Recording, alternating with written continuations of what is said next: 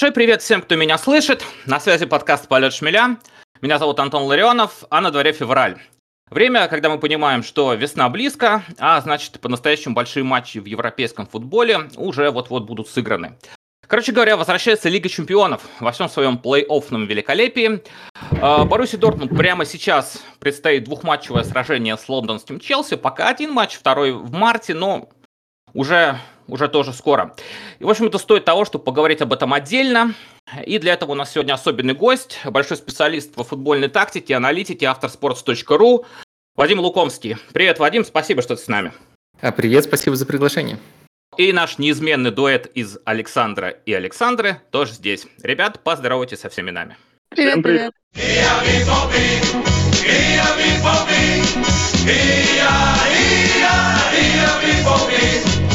В прошлом выпуске я отмечал, что Боруссия выиграла три матча подряд после возобновления сезона в немецком футболе, и для нынешней вечно турбулентной Боруссии это прям такие события. Да, матчи были не всегда однозначные по содержанию, чего греха таить, но 9 очков есть 9 очков. Однако после этого Дортмунд взял, да еще три матча подряд выиграл, чем вызвал вот лично во мне совершенно незапланированный восторг. То есть я, конечно, всегда верю в победу, но уже слишком давно с командой, поэтому все понимаю. А тут вдруг и Фрайбург разгромлен, и вроде как восстающий из пепла первого круга Бохум в кубке повержен, да и вечно неудобный Вердер, старые болельщики Дортмунда понимают, о чем я говорю, тоже не устоял на минувших выходных. Короче, чудеса какие-то, да и только. Но Лига Чемпионов это дело другое. Играть нам с Челси. Вот с тем самым Челси, который в начале сезона разменял нашего бывшего тренера Томаса Тухеля на Грэма Поттера, потом съездил зимой, видимо, на оптовую базу, а теперь мучительно пытается понять, что со всем этим делать. Поэтому я вот с такого вопроса к Вадиму начну. Э, если состоянием Дортмундской Боруссии прямо сейчас, вот все в какой-то веке вроде понятно то в каком виде к первому матчу 1-8 финала подходит Челси? Как там себя чувствуют вот, все эти Мудрики, Фернандесы, Феликсы и прочие старые новые герои Стэнфорд-Бридж? А, ну, я думаю, э, состояние Челси, как бы это банально не прозвучало, можно весьма неплохо догадаться из результатов. Э, понятно, мы знаем, что иногда в футболе бывает так, что результаты лгут, но в случае с Челси, я думаю, они э, примерно точную картину рисуют. После чемпионата мира Челси одержал только две победы, там кучу матчей провел. Одна из этих побед была сразу после чемпионата мира над Борнутом, вторая над Кристал Пэлас 15 января, то есть уже полмесяца после этого прошло даже больше, почти почти, почти целый месяц прошел, быстро время летит. Э, ни в одном из э, матчей, вот как раз-таки начиная с того древнего матча, э, который, кажется, уже в другой жизни был против Борнмута, Челси не забил больше одного мяча. У команды именно в атаке огромные проблемы, очень много владений, очень много перепасовок, но очень мало того, что можно назвать конечным продуктом, хотя бы доведения до по-настоящему опасных моментов. И в этой связи, конечно, любой новый трансфер, особенно если речь идет о таких игроках атаки, как Мудрик или Феликс, он болельщиков будоражил, была надежда, что вот просто этот игрок и добавит вспышку. А, на самом деле, мне кажется, это немножко такая наивная надежда, поскольку все-таки, наверное, нужно, чтобы команда как единое целое развивалась, но, по крайней мере, таких разговоров было много, и, наверное, можно сказать, что Феликс с этой задачей относительно справляется, когда не удаляется, потому что он там в своем дебютном матче против Фулхэма удалился, и на три игры его команда лишилась. Но когда он на поле, он хорошо креативит, э, может даже где-то из ничего моменты делать. Э, а о других новичках, в частности, о Мудрике, так сказать, пока э, не получается. И в итоге Челси вот обитает примерно там, где обитал до этой трансферной закупки. Она еще пока значимого влияния не оказала. То есть это команда, которая, во-первых, меняет состав чаще всех в АПЛ. И в данном случае это не просто образное выражение, это можно измерить. Вот э, никто не от, от матча к матчу не ротирует состав, не меняет состав чаще, чем это делает э, Грэм Поттер в этом э, сезоне в Челси. И это команда, которая в рамках, это, в рамках этой постоянной ротации плохо представляет, что делать с мячом. Очень много контроля, очень много перекатываний, но очень плохие взаимодействия в атаке между футболистами. Ну, вот примерно такой, такой, такой рисунок, если об общем состоянии говорить. После зимнего перерыва посмотрел полностью один матч э, Челси. Это был матч с Ливерпулем. Не очень радостное зрелище, думаю, для поклонников обеих команд. Челси был плох, Ливерпуль был плох. Плохи они были по-своему, но В общем-то, коренным образом эта ситуация не меняется из-за этого. И как уже понятно, Вадим, ты сказал, что пока игроки, пришедшие зимой, э, никак Челси не изменили. Но вот вопрос следующий у меня родился. Э, сезон английский в АПЛ, э, по большому счету, я думаю, для Челси уже потерян. И сейчас единственное, что им остается, это сосредоточиться на Лиге Чемпионов. Правильно? То есть, насколько таким, тогда вот это значение Лиги Чемпионов для текущего Челси повышается в связи с тем, что, э, боюсь, борьба в АПЛ уже ну, за высокие места речь об этом не идет, и попадание в зону Еврокубков – это максимум Лиги Европы, а то, скорее всего, Лига конференции. Ну, тут, э, мне кажется, все-таки два ракурса есть. Первый, наверное, ситуация в АПЛ не такая радикально плохая. Если смотреть просто на таблицу, э, есть э, как бы три места, которые уже заняты в Лиге Чемпионов. Это Арсенал, Манчестер Сити, Манчестер Юнайтед. Трудно представить, что что-то случится, чтобы они не попали в Лигу Чемпионов. И четвертое место занимает Ньюкасл. Челси остается от них на 10 очков. Но это все-таки команда, которая может не очень стабильно провести вторую половину сезона. Наверное, Наверное, главное опасение это то, что вот сам Челси не играет хорошо в футбол, и поэтому кажется многим, кто следит за Челси, фантастикой сценарий, в котором клуб попадает в Лигу чемпионов. Так что, наверное, по таблице они еще не отчаялись, но исходя вот из э, наложения всех факторов, наверное, конечно, это выглядит очень э, маловероятным. Но тяжело сказать, как, как в клубе э, к этому относятся. Они уже сдались, либо еще не сдались.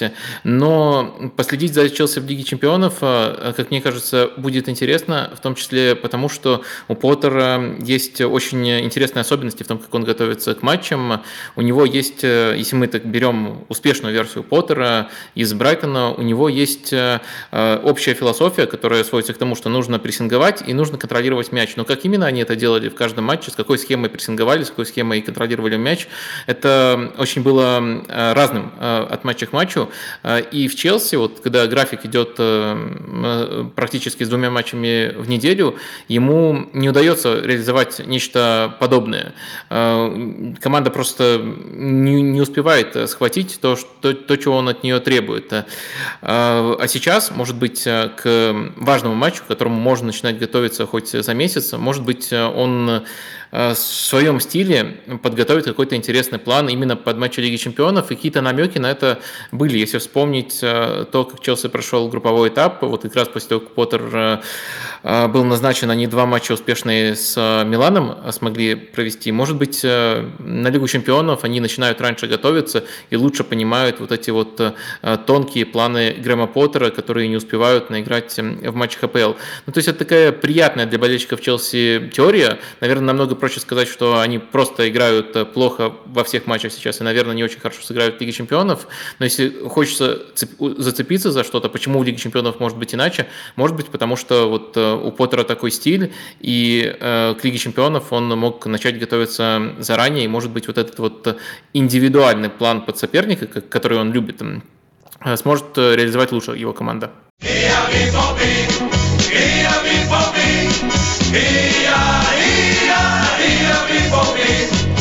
Хорошо, вот э, про тренеров заговорили. Тогда к Саше Лингвуду у меня такой вопрос. Эдин Терзич, который как раз тоже известен тем, что особенным образом готовится к сильным соперникам. Мы это видели в матче с Манчестер Сити, в обоих матчах с Манчестер Сити на групповом этапе Лиги Чемпионов, в матче с Баварией, между прочим, в первом круге. Как ты считаешь, у Эдина Терзича под Челси, именно вот под этот конкретный Челси, кризисный Челси, со всеми его проблемами, Будет ли какой-то особенный план или Терзич будет придерживаться того, что вроде бы как он нащупал э, в последних матчах чемпионата? Вот то, что мы видели. Тогда он будет смотреть по-любому на игру прошлых матчей, выстраивать от, это, от этого более, скажем так, сбалансированную тактику, э, сбалансированную игру. Но мне кажется, он, скорее всего, не будет смотреть на последние матчи Челси, потому что, вот, как правильно сказал Вадим, команда находится в каком-то таком несбалансированном состоянии, потому что ну, они не успевают э, подхватить то, что хочет тренер. И сейчас э, Челси, вот последних игр, напоминает мне команду Фавра, когда Фавр уже практически ушел. Очень не сбалансировано. Один игрок в хорошей форме, другой в плохой, один так играет, другой сяк, и никто не может найти какую-то гармонию. И поэтому, скорее всего, Терзич будет отталкиваться от того, чтобы э, убрать из игры определенных игроков, потому что Челси вроде бы играет 4-2-3-1, такая же тактика, как и у Боруссии, и, скорее всего, просто будет индивидуально закрывать его Жао Феликса. Мудрик, я не знаю, я вот смотрел пару матчей, но я не могу сказать, что он прям ну, блестяще сейчас играет. Да, играет скоростной игрок, скорее всего, поставят э, Рюрсона. Рюрсон тоже довольно-таки неплохой по скорости, и он будет индивидуально против него закрывать. Поэтому вот я считаю, что будет индивидуально под каждого игрока подходить, и кто в какой форме. Вот Жао Феликс довольно-таки неплохо, как по мне, играл последний матч.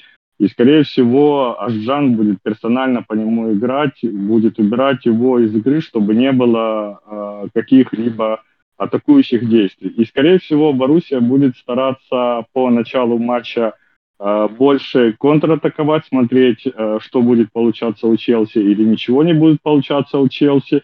А где-нибудь ближе ко второму тайму или уже во втором тайме мы попробуем нащупывать уже более свою атакующую игру, выходить более агрессивно, как мы делаем вот по последним играм. Мы видим, что первый тайм у нас – более осторожны, мы присматриваемся, мы что-то делаем, мы вроде делаем какие-то такие тактические заготовки, что-то получается, что-то не получается. Терзич смотрит на это все, анализирует, и во втором тайме он именно давит на то, что получалось. Вот он именно акцентирует на это внимание, и Боруссия начинает именно играть так.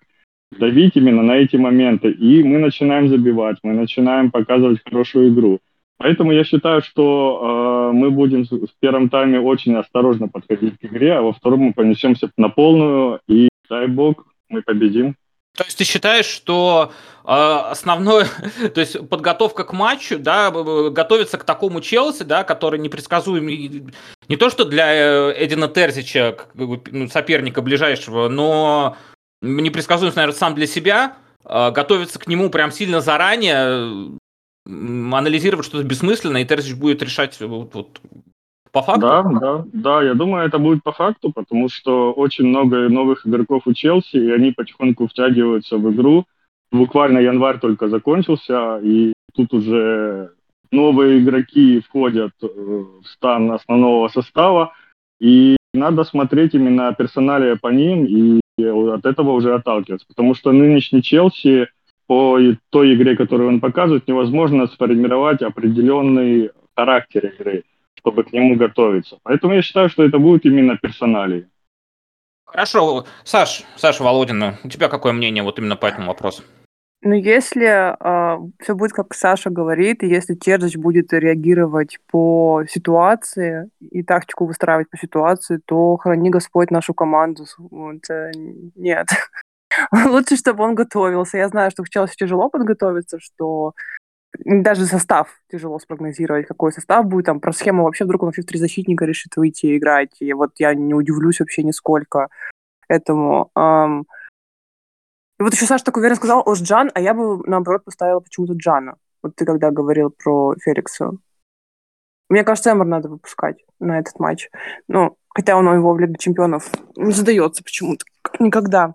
А так, для меня, на самом деле, это будет интересно, потому что я вообще Поттера как тренера не представляю, поэтому я у тебя спрашивала, Антон, до записи именно какой он, может ли он приготовить план Б, В, Г, Д, ну, то есть насколько он шарит в тактике, потому что, к сожалению, как это сказать-то про Терзича, против какого-то более такого крупного мастер-майнда, я не знаю, он всегда теряется. Вот за это я переживаю. Я вот не настолько уверена, точнее, как сказать, я не столько уверена в Боруссии, как вот все сейчас. Вот у меня почему-то такого вот обнадеживания, что Челси там в, в какой-то сейчас яме, у меня вот э, нет такого. Я тебя понимаю, это настораживает всегда, и очень больно падать потом, если что. А вот давай, кстати, вот хочу, чтобы Вадим Лукомский ответил на вопрос. А, если с Терзичем и его этим матч-менеджментом, подготовкой соперником все понятно, нам стоит ждать какого-то особенного сюрприза от э, Грэма Поттера? Ты говорил, что именно вот под Лигу Чемпионов, под какие-то отдельные матчи он может подсобраться. Чем может удивить Грэм Поттер, если, честно, вот я даже по поводу Челси, я состав-то стартовый угасить будет сложно, ну, лично мне. Как выйдет Грэм Поттер на этот матч? Он уже скоро. Да, вот э, здорово, по-моему, все сформулировали. Действительно, Поттера очень тяжело предсказывать. Я думаю, будет тяжело его предсказать даже Терзичу, несмотря на то, что они близкие друзья и на одном тренерском курсе, насколько я читал, э, вместе получали лицензию.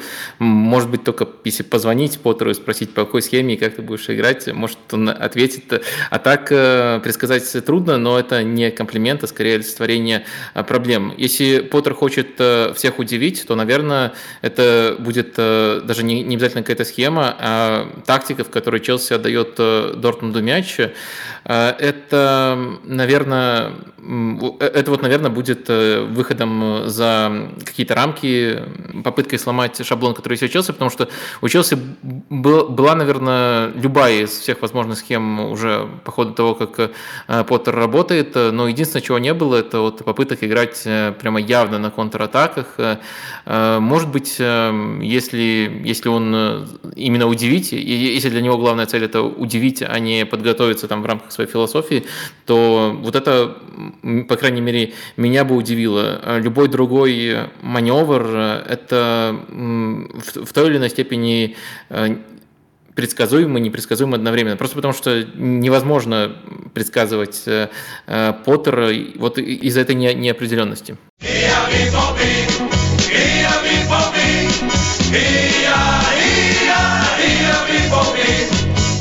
Следующий вопрос, э, который возник буквально ниоткуда, когда э, я э, стал понимать, что в Челси-то находится такой маленький, но все равно десантик бывших игроков Дортмундской Баруси, да и Томас Тухель еще недавно был тренером аристократов. Кристиан Пулишич, один из наших бывших, вроде как совершенно точно не сыграет против Баруси, по крайней мере, в первом матче. У него травма очередная, к сожалению, Кристиану только здоровье. Но некоторое время назад стало известно, что Челси не заявил на Лигу чемпионов Пьера Америка Бамиянга, одного из лучших бомбардиров в истории Боруссии Дортмунд. И я думаю, что прием Бамиянга на Вестфаленштадионе был бы очень теплым. Таким образом, Э, проглядев состав Челси, я понял, что Челси, по сути, на Лигу чемпионов остается без чистого центрального нападающего. То есть это по-прежнему вот этот вот Кай Хаверц бедный, который э, в Челси уже не знает, не знает, куда себя деть порой. Вадим, это проблема для Челси, что у него нет нападающего? Почему решение было принято по, по Абамиянгу такое? Я понимаю, что э, э нынешний Абамиянг 2023 э, года и Абамиянг 2015-16 это разные игроки, и он скорость может быть уже не та, но это все равно профильный центральный нападающий с навыками, с инстинктами центрального нападающего, а теперь его нет, никакого. Ну, мне кажется, тут э, несколько факторов. Первый – это то, что Абамиянг, конечно, это не проговаривалось э, напрямую, особенно на первых порах никто, на первых порах никто на это не акцентировал внимание, но все-таки приходил к Тухелю. Он очень здорово, на самом деле, могу вот как болельщик Арсенала, который за ним сначала в Арсенале с болью следил, потом в Барселоне, он очень здорово возродился при э, Хаве в Барселоне, там вот отыграл э, то время, которое у него было, и казалось, что возвращение к Тухелю – это логичный ход, который всех устроит. Барса уже Левандовского, Левандовского. А, вот Абамиенко к знакомому тренеру возвращается, но буквально по-моему, сколько, одну даже тренировку, они один матч они вместе отработали, и потом приходит э, Грэм Поттер. Скорее всего, это было шоком для Бамиянга, но шоком, который в полной мере он уже ощутил, э, начав работать с ним и не совсем э, сработавшись. Это вот первый момент, надо держать в уме, но просто его покупали еще Тухелю, и дальше он стал жертвой того, что вот Челси так управляют, что могут купить игрока Тухелю, а потом уволить Тухеля буквально на следующей неделе. Второй момент это то, что если, опять же, мы ориентируемся на э, успешный пример работы Грэма Поттера, то он способен работать без нападающего, и, как мне кажется, такой вариант для него даже ближе. В Брайтоне у него был вечно травмированный Уэлбек и Мопе, который чисто нападающий, но он очень много другой работы проделывает и в прессинге, и в подыгрыше. А, но лучше всего Брайтон выглядел, когда на этой позиции выходил эм, кто-то ложный, ну, как правило, Тросар. Э, так что для него это, в принципе, естественно, не искать чистого нападающего, не иметь в составе чистого нападающего. Ну и, наверное, это еще наложилось на индивидуальные случаи взаимодействия конкретно с эм, Абамиянгом. Так, если суммировать, ты считаешь, э, что неприсутствие э, Абамиянга как опции чистого центрального нападающего э, для Лиги Чемпионов и в первую очередь для вот матча с Баруси ближайшего, это, это не проблема для Челси, что опции нет? Наверное, это не главная проблема для Челси. То есть главная проблема то, что ну, Челси вот э, не может никак найти свою игру и меняет э, состав по три раза за неделю. Э, очень сильно меняет. Вот это, наверное, главная проблема. Наличие или отсутствие нападающего, ну, это в какое-то место в ряду проблем занимает. Ну, то есть вряд ли бы, даже если бы момент был в форме и никаких трений между ним и Тухелем не было бы, наверное, он все равно бы начал на скамейке. И да, со скамейки выйти в определенном сценарии, особенно если можно играть на пространстве, используя свою скорость, э, это, конечно, было бы полезно, полезной опцией было бы. Но я не думаю, что это было бы основной опцией, даже если бы вот не было этих дополнительных факторов.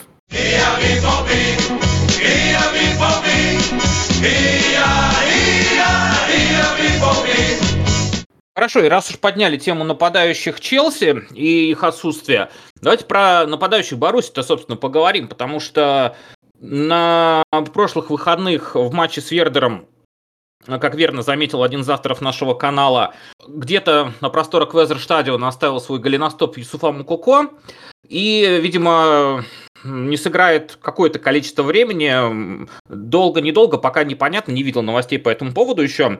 Но остались мы с двумя нападающими на данный момент. Это выздоровевший Себастьян Алер, хотя еще далеко не в той форме, в которой был в прошлом году, и Антони Модест, который просто есть. Как вы думаете, давай Саша Володин сейчас ответит на этот вопрос, как э, мы начнем матч с Челси? Себастьян Алер выйдет и будет э, э, пытаться показывать те же чудеса э, в Лиге Чемпионов, что и в прошлом сезоне. Или все-таки выйдет герой Кёльна Антони Модест и будет пытаться выиграть весь верх у всех.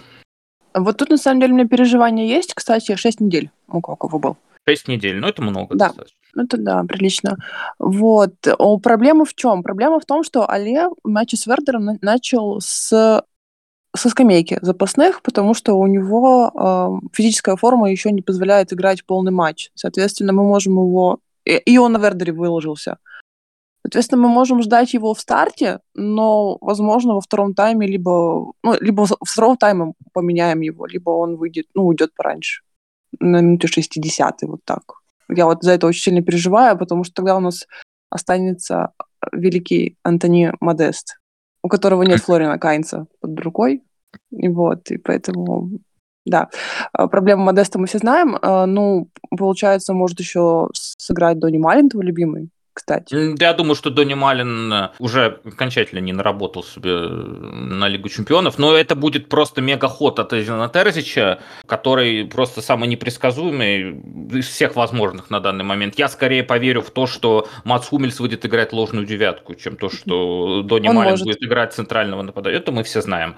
Но вот, кстати, то, что ты сейчас описала, это выход Алера с первых минут и, возможно, его замена на Антони Модеста, минуте где-то эдак на 60-й, может быть, даже на 55-й. Это очень mm-hmm. сильно расходится вот э, с Сашиным прогнозом по поводу того, что в первом э, тайме мы будем присматриваться, а во втором как подавим, так подавим. Но бежать и бежать вот с Антони Модестом, ну, не для этого этот человек создан. Вот давай, Саш, вот как ты ответишь? Как будет с нападающими у нас? Перед тем, как я начну свой спич, я хотел задать тебе вопрос. Ты говорил про э, Абамиянга, что его э, тепло встретят, встретят на нашем любимом стадионе. Это был сарказм? Нет. Нет. Нет? Я, я, нет, я, я, я, я, я, я бы встал, аплодировал. Но это я. Я думаю, это... Пьер Америк Абамиянг очень многое дал Боруссии Дортмунд, и он, он заслужил того, чтобы ему аплодировать не знаю, как по мне, он э, своим поведением это все перечеркнул. И, ну ладно, это так, такое, вилами по воде. По поводу игры. Я считаю, что вначале выйдет э, Модест, потому что мы, скорее всего, будем пытаться закидывать э, верховые мячи или атаковать э, вторым эшелоном, скажем так. Э, ну, как мы, в принципе, и делаем последние матчи. У нас нападающий практически не забивает. У нас забивает кто угодно, но не нападающий. Алер э, присядет немножко, отдохнет, посмотрит на то, что будет происходить. И, скорее всего, во втором тайме э, он выйдет, если Модест, конечно, не выдаст сверхъестественную игру и не, там, не начнет пачками забивать, в чем я очень сильно сомневаюсь. Ну, я считаю, что мы начнем именно с Модестом, потому что Мукоку, к сожалению, выбыл. Э, и это был бы, наверное, идеальный вариант для старта. Он быстрый и мог бы попробовать убежать в контратаку. Но не, не повезло, не фартануло, его не будет. А Лера, я, скорее всего, думаю, что нам стоит ждать именно во втором тайме, когда игра будет более раскрываться. Ну, может быть, по ходу даже первого тайма, если э, мы начнем реально много пропускать, вдруг такое случится, и срочно надо будет перестраивать игру, такое тоже бывает. Мы выпустим Алера и начнем более играть в, комбина... в комбинационный футбол, нежели в какие-то закидушки. Давай я тогда подытожу все вот это дело, выскажу свое мнение. Э, я не очень верю в выход э, Антони Модеста с первых минут, но, естественно, могу ошибаться. Если рассматривать э, выход Антони Модеста с точки зрения практической, зачем? То есть Антони Модест может цепляться за мячи, и ему надо подавать в голову. То есть это вот функционал Антони Модеста примерно такой. Его можно использовать только так. Я начинаю как-то прикидывать игру Боруссии с первых минут вот под это. Ну хорошо, это возможно. Я думаю, что не исключено выход на передний план, не исключен выход на передний план такого человека, как э, Карима Дееми. Я надеюсь, на этот матч он хотя бы не, не дисквалифицирован по старой памяти, потому что пропустил и он и кубок, пропустил и вот последний матч за перебор желтой карточки в чемпионате. Вроде Адееми должен играть. Карим Адееми, скоростной э, игрок, э, обладатель нового рекорда скорости Бундеслиги это человек, который может убежать. Это очень важно. То есть у нас есть все, все еще есть игрок, который может очень быстро убежать. И наличие, э, например, э, в защите Челси такого человека, как Тиаго Силву, который очень заслуженный, великий защитник, наверное, своего поколения, но он уже в возрасте. И, конечно, Тиаго Силва, о, Тиаго Силва за Каримом Дееми не побежит. А если и побежит, то, собственно, зачем? Очень много будет зависеть, на мой взгляд, от грамотного использования э, э, зон э, свободных, куда мог бы Карим Адееми убежать. Может быть, да, действительно, подача на Модеста, скидка на Адееми, Адееми побежал. Почему нет? Находящийся сейчас, на мой взгляд, в невероятной форме Юлиан Брандт может сыграть в атаке Боруссии важнейшую роль. Брандт играет в потрясающий футбол сейчас, возможно, наверное, лучший в своей карьере в Дортмунде.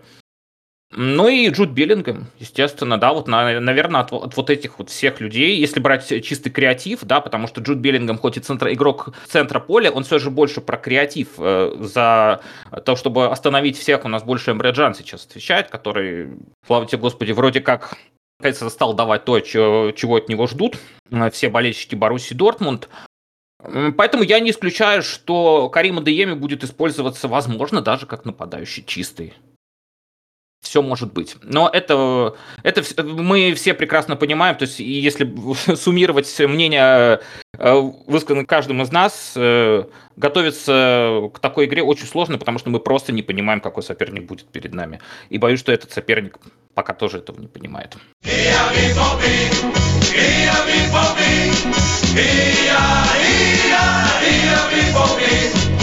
А далее я вот что хотел затронуть. Уже проскальзывало э, в речи Саши Володиной мнение о том, что, например, э, Салих Асжан будет играть персонально по Жао Феликсу, что, по-моему, Саня Лингут говорил, что Рюерсон будет представлен к Михаилу Мудрику, что, кстати, вполне вероятно, я тоже про это говорил в одном из наших выпусков прошлых. И вот тему персональных дуэлей мне хочется здесь затронуть. Насколько могут быть важны персональные дуэли в контексте э, двухматчевого противостояния. Ну, наверное, пока давайте первый матч берем. Э, Вадим, как думаешь, э, персональные дуэли на поле, какие бы ты выделил ключевые? Где может все решиться? В центре поля? Беллингем Фернандес, например. Мне кажется, есть э, в центре поля несколько интересных э, дуэлей. Э, даже не, не столько Беллингем, Фернандес, я не думаю, что они будут прямо очень плотно соприкасаться. Я бы последил за тем, действительно, кто будет против Феликса играть каким образом.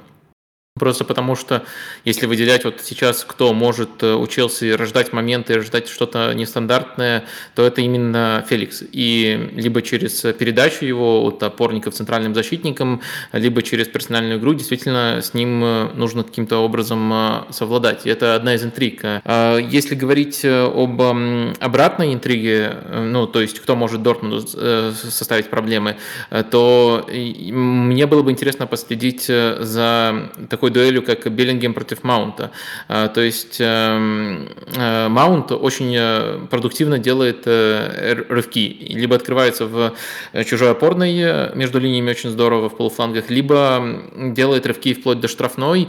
И, насколько я замечал, Беллингем любит очень сильно выключаться в такие моменты. То есть он принесет кучу пользы в атаке, но он иногда, по-моему, просто забивает на то, чтобы доигрывать такие эпизоды до конца. И если вот кто-то может за это наказать, то мне кажется, кажется, Маунт у Челси вот мог бы за, за, за это наказать. А вот если брать э, центр поля, то, наверное, вот эти вот э, две дуэли меня интригуют э, сильнее всего. То есть, эм, сможет ли Челси вскрыть недостатки Беллингема, поскольку он точно будет играть, он супер ключевой игрок, и кто будет выключать Феликса, поскольку вот Феликс настолько же важен с точки зрения креативности для Челси. А же все разговоры о том, что Мейсон Маунт э, проводит очень плохой сезон, и вот, например, сегодня я смотрел э, Роман Нагучев э, в гостях на подкасте на канале Break Events был, и Кирилл Бельский, ведущий канала, говорил, что весь сезон Челси, вот если в одном игроке, это Мейсон Маунт. Ну, просто это, мне кажется, это такая вечная дилемма. То есть, с одной стороны, у нас есть качество, с другой стороны, есть текущая форма. А мне кажется, что качество маунта вполне позволяют э, ему использовать эти недостатки. Я не вижу у Челси э, кого-то, кто мог бы использовать эти недостатки более эффективно. А, поэтому я не вижу ничего фантастического в том, что, Мау, э, в том, что Маунт и в основе выйдет в этом матче и постарается сыграть вот именно в этой зоне, если Поттер решит ее вскрывать. То есть это как бы две не противоречащие друг другу мысли. Э, действительно, у Челси все очень блекло играют в атаке, и Маунт, э, наверное, к стабильности которого в последние сезоны привыкли, э, конечно, заслуживает на этом фоне очень много критики, как и все, в принципе, в Челси в этом сезоне. Но в то же время у него есть конкретные качества, и нет никаких преград, почему он не может их использовать в конкретном матче. Тогда вот еще такой вопрос. Чего нам опасаться от двух других э, громких новичков Челси, наверное, самых все-таки громких, это э, Михаила Мудрика и Энса Фернандеса, особенно это касается Энса Фернандеса, потому что э, Михаил Мудрик, наверное, при всем к нему уважении, но для меня он более понятный игрок, просто это электричка, да, как уже не раз было сказано, которая несется по флангу, умеет э, в атаке достаточно много, но я тоже здесь соглашусь по поводу того, что э, вас вполне вероятно против него будет персонально играть Юлиан Рюерсон со всем своим юни- унионским опытом, который может вцепиться в него как репей и просто никуда не отпустить. Как бы там Мудрик быстро не бежал, Рюерсон его вытолкнет, там запинает, и Мудрик вообще не захочет больше э, ступать на Э, газон Вестфален и будет стараться отойти от Рюрсона подальше. А вот Энцо Фернандес – это персона для меня, наверное, более загадочная. Чего нам бояться? Ну, Энцо Фернандес – это игрок, который управляет э, и полузащитой, наверное, в целом игрой э, не только Челси, но и любой команды, в которой оказывается. Это и Бенфика, и сборная Аргентины. То есть это игрок, которого можно назвать глубинным плеймейкером, который начинает атаки, который направляет их и который может отдать на любую дистанцию хороший пас. Э, наверное, вот против него, если, если уже искать, против кого можно прямо полностью персональную игру использовать, э, то, то можно попробовать против Энца Фернандеса. С другой стороны, сейчас у Челси очень туго с опциями. Но вот просто, если немножко в конкретику уйти, надеюсь, это не слишком занудно будет, вот в матче против Вестхэма, это крайний матч для Челси сейчас, у Челси за линией мяча постоянно оставалось, когда вот они разыгрывают мяч, 6 футболистов. То есть э, это, понятное дело, два центральных защитника, это крайние, которые не идут э, вперед, и это еще не только Энсо как опорник, но еще рядом с ним там Лофтус Чик был. То есть эм, впереди только четыре варианта, и даже такой умница, как Энсо, не особенно таки это мог по-настоящему использовать. То есть э, два факта, которых я хочу тут резюмировать. Он действительно, наверное, будет чаще всех касаться у Челси мяча, особенно если Челси играет первым номером, но при этом может так получиться, что из-за проблем, которые вокруг него, э, он как бы сам себя выключит. Ну, вернее, Челси сам его выключит, поскольку опций очень э, мало, и несмотря на то, что теми редкими шансами, когда можно как-то блеснуть, он пользуется, э, этих шансов все еще мало. Из-за структурных проблем Челси, из-за того, что Челси вот очень нерационально, очень трусливо, я бы даже сказал, располагается в позиционных атаках, поэтому, с одной стороны, это действительно игрок, который э, стоит, э, если не всего хайпа, то большей части хайпа, который вокруг него подняли. Он может э, очень по-разному играть в полузащите, и восьмерку, и вот шестерку, то, что сейчас мы от него видим, и всю работу делает на там, отличном, либо просто запредельном уровне. С другой стороны, вот это окружение, оно его сейчас так сковывает, что может быть так получится, что Челси сам его невольно нейтрализует. Ну, если по Энсу уже заканчивать, это такой будущий, э, вот для болельщиков Челси интересно, это такой, они могут в нем видеть такой будущего Жоржини в лучшей форме? Я думаю, могут, э, только, наверное, нужно еще дополнительный контекст, детали этому давать. Э, то есть, исходя из позиции, да, Жоржиньо был э, плеймейкером и вел игру из глубины, Энсо тоже будет вести игру из глубины, но дальше, наверное, начинаются некоторые отличия, которые связаны с тем, что Жоржиньо это очень медленный игрок, а Энсо это игрок, который может и в интенсивный прессинг, и может даже повыше играть. То есть, это человек, у которого есть и качество Канте, и качество Жоржиньо, но, наверное, вот если брать э, чистый плеймейкинг, э, то Жоржини его вот в этом превосходит. То есть э, Жоржини очень хорошо может любые передачи отдавать, Энцо просто хорошо их отдает, но при этом еще обладает огромным объемом универсальных качеств, которых нет у Жоржини. Но вот если искать там какой-то ориентир, то да, это, мне кажется, хороший ориентир, просто с Энцо можно по-другому, чуть более вариативно, наверное, лепить игру в центре поля. Отлично. Ну вот э, после такого детального рассказа о качествах Энса Фернандеса, я хочу сейчас э, к Саше Лингуду обратиться. Э, Саш, э, после всего услышанного, как будем играть против Энса Фернандеса? Кто может, э, скажем так, стать его сторожем в этом матче? Кто у нас способен на это? И нужно ли это кому-то играть персонально против Энса? Персонально против него ничего не могу сказать. Скорее всего, надо будет его закрывать, как говорится, треугольником в центре поля, не давать ему особо двигаться и получать мяч. Прям так, чтобы персонально, персонали поставить на него, э, я не думаю. Мне скорее кажется, что надо закрывать э, Жао Феликса, Мудрика и остальных атакующих игроков. Как я вот посмотрел по последним матчам Челси, они очень э, сильно любят, ну, как мне кажется, вот, насколько я увидел по графике, насыщать один из флангов. Э, это будет либо правый, либо левый фланг, в зависимости от игры. И у них часто смещается э, левый либо правый защитник очень сильно вперед. Надо именно пользоваться этим моментом. Посмотрим, конечно, кто выйдет. Все зависит еще от того игрока, который будет заявлен, будет в стартовом составе Челси. Потому что если это Рис Джеймс справа, он будет уходить вперед очень часто, как мне кажется. И Карим Деими – должен пользоваться именно этим моментом. А вот именно Фернандеса, ну, да, возможно, но мне кажется, это будет не персоналия, а просто, скорее всего, не давать ему мяч, э, закрывать его позиционно больше, стараться не давать двигаться, пусть они играют через другого игрока. Если э, мы ему перекроем кислород, ну, скорее всего, у Челси ничего не будет получаться. А, но я больше делаю ставку все-таки на Жао Феликса и на Мудрика, что, а, скорее всего, закрыть именно надо их, а не Фернандеса. Я просто еще вот к чему э, спрашиваю, именно сделал акцент на Энцо Фернандесе, потому что Упоминал я, что э, слушал сегодня Романа Нагачева, да, у Break Evans э, на подкасте, и э, я с ним согласен э, в том, что если Челси проиграет центр поля, Баруси выиграет центр поля у Челси, то для Челси это, скорее всего, плохо кончится. Вот поэтому э, был вопрос. То есть, если, например, условный Эмре Джан, да, который у нас сейчас э, главный вот волнорез, да, по которому все заканчивается, все атаки соперника, он там пару раз, главное, чтобы не перегнул палку, как у него это раньше случалось, где-нибудь там пару раз Энса прижмет, то может там и действительно ничего получаться не будет. По Мудрику ты говоришь, да, что Рюерсон тоже, да? Скорее всего, будет. Я думаю, скорее всего, это будет Рюерсон, если с ним все будет хорошо. Но я немножко опасаюсь того, что Мудрик э, очень быстрый. Как мы помним, э, против Байера играл э, персонально по фримпонгу. И фримпонг его, конечно, слегка возил так, таким быстрым перемещением. То есть менял эти его маневры, и Рюрос не успевал.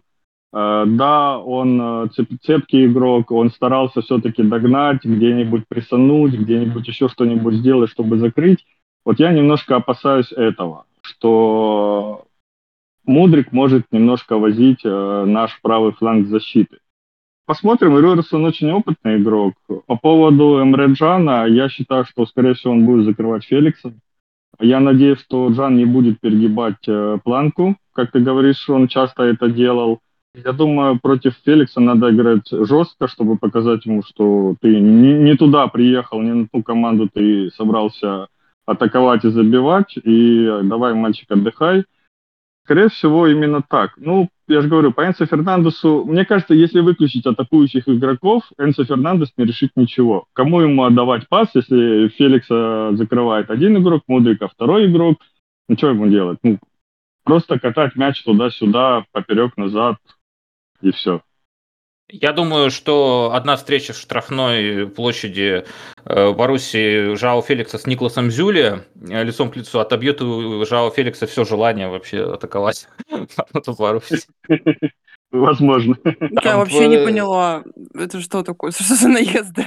Там несопо... не просто несопоставимо по, по габаритам. Это вот как, как, как АДМ, который у нас на тренировке один раз отлетела от Никласа Зюли на 3 метра, и мы поняли, почему у нас так травмированных много в команде всегда. Вот, вот пусть Жал Феликс теперь отлетает от Никласа Зюля. Хорошо, с персональными дуэлями вроде разобрались. А если есть что-то кому-то добавить, пожалуйста. Мне вот еще интересно будет Да. посмотреть на, на Хаверца, если он будет играть. Я вообще как бы не могу с уверенностью говорить про Челси ничего. Однозначно. Вот. Но я, но я думаю, что будет. Я думаю, что он сыграет. Да, и он против наших защитников центральных, неважно в какой они комбинации будут, они все друг друга хорошо знают по сборной. Мне вот интересно, для кого это станет более выгодным. Хороший, кстати, вопрос. Вот, Вадим, что думаешь на этот счет? То, что, и, по сути, э, человек, который выполняет функцию нападающего сейчас в Челси, Кай Хаверс, он же действительно э, очень хорошо знает и Никласа Зюли, и Ника Шлоттербека, наших основных центральных защитников, да и Маца Хумельса тоже, который в случае чего может подстраховать э, уже, наверное, в основном со скамейки. Кому это больше выгодно?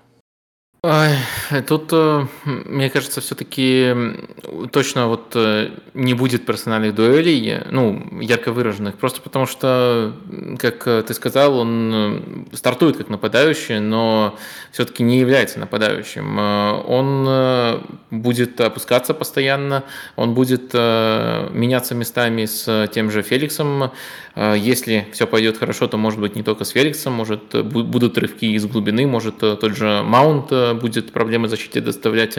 Так что, мне кажется, тут э, нужно смотреть не на то, как они друг друга знают, а на то, как э, защита будет э, вот адаптироваться и реагировать на это движение. Защита и, наверное, вместе с ними тот, кто выйдет опорником, Джан или Оджан.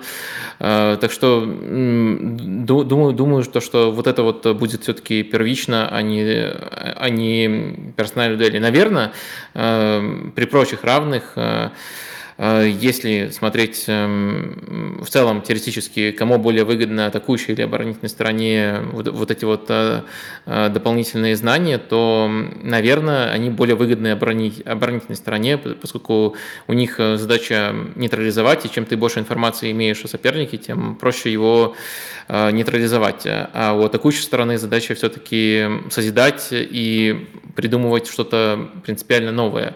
И тут эм, что знакомого защитника тебе надо удивить, что незнакомого. Так что, наверное, наверное, все-таки оборонить стране это теоретически чуть более выгодно, но я боюсь, что тут не будет такой персональной дуэли, явной дуэли, чтобы говорить о том, что вот э, только поэтому Хаверца выключат.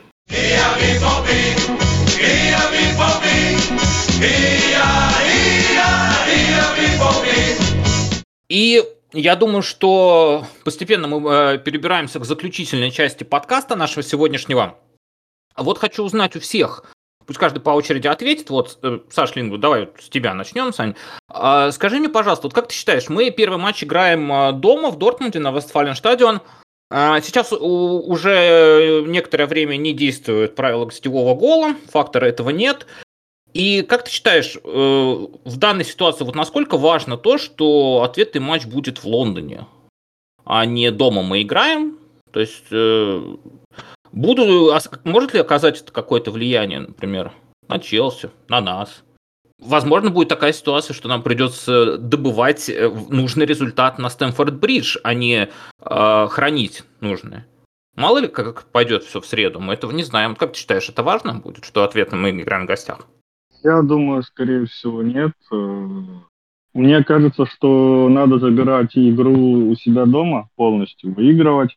И уже к матчу к Челси на Стэнфорд-Бридж подходить, подходить более спокойно. Смотреть, конечно, что будет происходить у Челси после первого матча Лиги Чемпионов, какие составы, какие игры, какие результаты. И уже более значимо подходить к этому. Но я не, думаю, я не вижу никакой проблемы, что мы будем ответный матч играть именно там, потому что Челси сейчас команда очень непонятная. Да хоть в Дубае полететь, мне кажется, они будут играть абсолютно так же само, что на своем стадионе, что на нашем стадионе. Мы домашняя команда, насколько я помню. Мы, по-моему, дома чаще выигрываем, чем да. Э, на мы дома, я скажу так, мы дома редко проигрываем, наверное, вот так лучше. Ну да, да. Знаешь, как говорят, там в родных пенатах и стены греют, вот так же мы... Все равно дома мы сильнее почему-то. Мне всегда казалось, что очень странная статистика на выездах и дома. Ну, какая, по сути, разница, где играть. Но она есть. Вот. Э, ну, также, может быть, у Челси все равно э, греют э, дома стены, и фанаты кричат, поддерживают. Ну, может, для них это какой-то буст даст. Если, например, проиграют нам первый матч, может быть, какая-то дополнительная мотивация выиграть во втором появится. Быстрее бежать будут в столкновении идти жестче. Вот, кстати, хорошо, ты сказала, да, э, всем известно, что Боруссия это домашняя команда исторически, что Вестфален стадион это один из самых атмосферных э, стадионов Европы, не только Германии, желтая стена, вот это вот все. Э, Вадим, э, ты как человек, который следит за АПЛ э, более пристально, возможно, чем все мы вместе взятые, и как болельщик Арсенала, и в принципе, а расскажи нам, что вообще за стадион Стэнфорд-Бридж? То есть э, может ли он вот погнать э, команду вперед и вдохновить на подвиги, так как это неоднократно происходило вот на нашем домашнем стадионе в Дортмунде? Ну, если коротко, то нет. Мне кажется, я, это не просто там способ подлизаться. Мне кажется, если смотреть Сравнивать э, стадион э, Боруссии с э, любым стадионом АПЛ, то только Энфилд может конкурировать. Да, и там песенки похожие поют на этих стадионах, и атмосфера, конечно, фантастическая. Но остальные стадионы, да, да, я, я хотел сказать даже Эмирейтс, ну даже Эмирейтс, потому что я болельщик Арсенала, на самом деле Эмирейтс не какой-то пример какого-то атмосферного стадиона, наоборот, часто упрекают, что... Ну, в общем, да, даже свой стадион тут я не могу похвалить быть в полной степени, если вот э, брать такую, такую высокую планку, такой высокий ориентир, как э, Вестфален. Так что, наверное, наверное, все-таки э, сравнить нельзя и каких-то громких камбэков, когда вот казалось, что только Челси что только стадион помогает Челси, тоже, честно говоря, сходу не вспоминаю. Так что, понятное дело, в Англии, как в принципе и практически везде в Германии, хорошая, стади... хорошая заполняемость стадионов, хорошая атмосфера практически везде. Но если говорить не о хорошей, а именно волшебной атмосфере, то я бы не сказал, что она есть на Стэнфорд-Бридже. Особенно сейчас, когда команда находится в кризисе, когда болельщики тоже не понимают ни что происходит с клубом глобально, ни что происходит с командой э, прямо сейчас.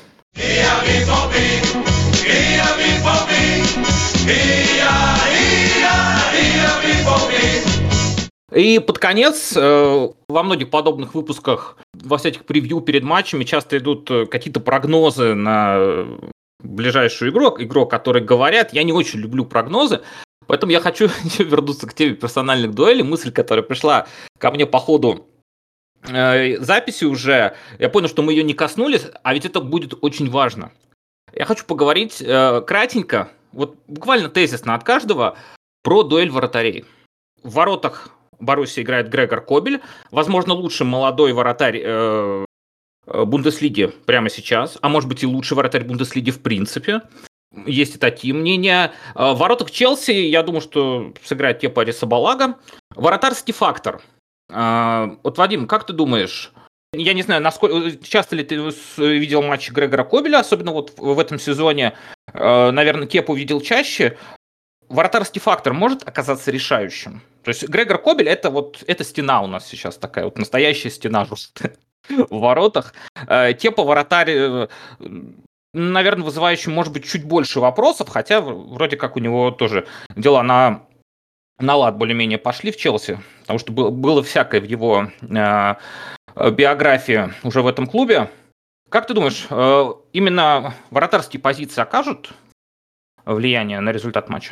Я думаю, конечно, не всегда могут сказать, э, как бы это банально не звучало, влияние на результат матча, но даже учитывая, что у нас э, столько информации э, позитивной там, о Кобеле, столько сомнений в Кепе, хотя я согласен, что в этом сезоне он, по крайней мере, по своим меркам проводит эм, лучшую кампанию, наверное, за все время, которое, которое он присутствует в Челси, даже включая первый сезон при Саре, когда его больше хвалили, чем ругали.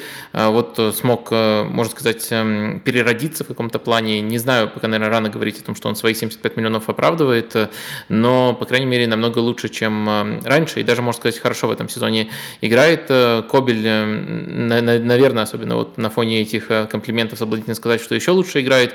Уж точно он не вынужден конкурировать всегда, когда здоров играет. Так что можно говорить, что тут у Дортмунда определенное преимущество, но я не думаю, что это что-то всерьез дает в формате двух матчей матчей. А тут э, даже более хороший вратарь может ошибиться, и эта ошибка может э, повлиять на э, то, что мы увидим дальше, либо наоборот, не самый лучший вратарь может в контексте вот этих матчей тащить. Так что это всегда важно, вратарский фактор, но мне кажется, это настолько же важно, насколько же непредсказуемо, поэтому тяжело, тяжело тут какими-то ожиданиями поделиться. Ребята, у вас что по этому вопросу? Потому что, наверное, я так немножко скорректирую. Я заходил на этот вопрос э, э, с прицелом, что Грегор Кобель сейчас это образец стабильности, невероятной стабильности в воротах Баруси. То есть это мы в кои-то веке мы спокойны за вратарскую позицию, что все будет хорошо. Если что, он вытащит выход один на один, но он, наконец-то вратарь, который берет пенальти. То есть болельщики Баруси меня поймут. Кепа, наоборот, считаешь вроде как вратарем, ну, может быть, и не сильно стабильным. Ну, не все, конечно, не все матчи Кепа в воротах Челси я смотрю, но вот именно с прицелом на стабильность э, Кобеля, что мы можем на него положиться. А Кепа вратарь для меня по-прежнему э, такая непредсказуемая загадка. Саш, вот любой Саш, пусть кто-нибудь ответит. А, мне кажется, это не будет э, вратарская такая дуэль влиять очень сильно на матч. Да, Коби сейчас в отличной форме, он показывает это по последним матчам, он реально тащит. Последние месяцы вот, он на, на нашем телеграм-канале признавался лучшим игроком матча, то есть два месяца подряд. Сейчас это действительно отличный вратарь, как бы я его не хейтил в прошлом сезоне, сейчас это действительно стена, которая тащит, которая выручает те моменты, когда защита проваливается, такое у нас очень часто бывает. В каждом матче абсолютно что-то мы привезем. По Кепе ничего не могу сказать. Э, я видел слишком мало матчей Челси сейчас. А, но по общему впечатлению, которое он оставил для меня по прошлым сезонам, когда я более детально смотрел АПЛ, он э, не похож на Грегора Кобеля. То есть, если я за Грегора Кобеля сейчас более спокойен, то за Кепу я так сказать не могу. Но, опять же, как сказал Вадим, тут э, любой вратарь может поймать э, супер игру и тащить, тащить, а лучший вратарь, который находится в идеальной форме, может э, очень сильно ошибиться и привести гол, а может даже и не один. Э, мы прекрасно помним, что у Кобеля тоже э, бывали такие матчи, когда он очень много ошибался и получал очень низкие оценки. Э, это Лига чемпионов, тут может быть мандраж, волнение, посмотрим.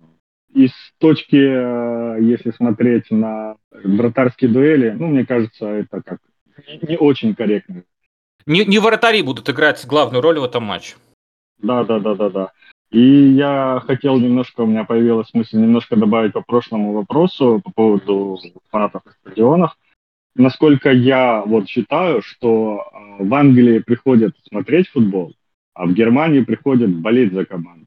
Вот я бы сказал именно вот так. То есть поддержка стадионов в Германии, поддержка фанатов играет более ключевое значение всегда. То есть это традиции, это а, какие-то еще мелочи, приходы на тренировки, как команда всегда празднует победы, подходит даже после поражения поаплодировать фанатам, которые приехали на стадион.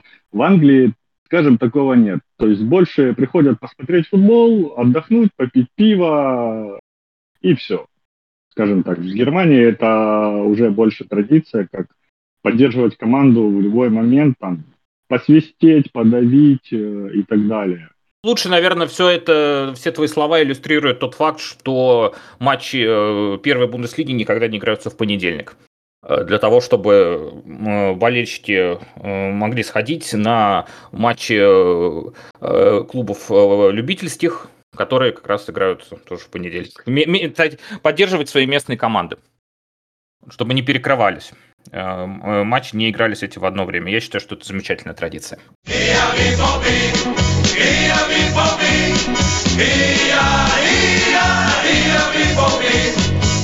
Постепенно подбираемся мы э, к окончанию нашего выпуска. Думаю, что э, всю информацию, которую мы могли э, сказать, проанализировать, все, что было возможно перед первым матчем 1-8 финала Лиги Чемпионов с лондонским Челси для Дортмундской Боруссии, мы сегодня высказали. По-моему, обговорили действительно все, что можно. Я хочу сказать огромное спасибо Вадиму Лукомскому за то, что был сегодня с нами и помог нам с этим выпуском. Вадим, спасибо тебе большое. Спасибо, мне тоже было очень интересно. Александры, вам, как всегда, низкий поклон. И тебе тоже. Я напомню, 15 февраля уже вот-вот, э, в ближайшую среду Боруссия проведет э, первый матч 1-8 финала Лиги Чемпионов. Лондонский Челси приезжает на Вестфален стадион и будет э, испытывать на себе всю мощь э, желтой стены. Спасибо большое, что слушаете нас, дорогие друзья. Подписывайтесь на наш телеграм-канал, который точно так же называется «Полет шмеля». Все свежие новости, касающиеся лучшего немецкого футбольного клуба ныне и во веки веков, Боруссия Дортмунд, все есть в этом канале. Также можете там найти ссылки на подкаст наш, который выкладывается на всех доступных сейчас платформах. Google подкаст, Apple подкаст, YouTube, все есть там, Яндекс Музыка обязательно. Спасибо большое, что слушаете нас. Болейте за Боруссию, любите Боруссию. Меня зовут Антон Ларионов, на связи был подкаст «Полет шмеля». Ауфидерзейн.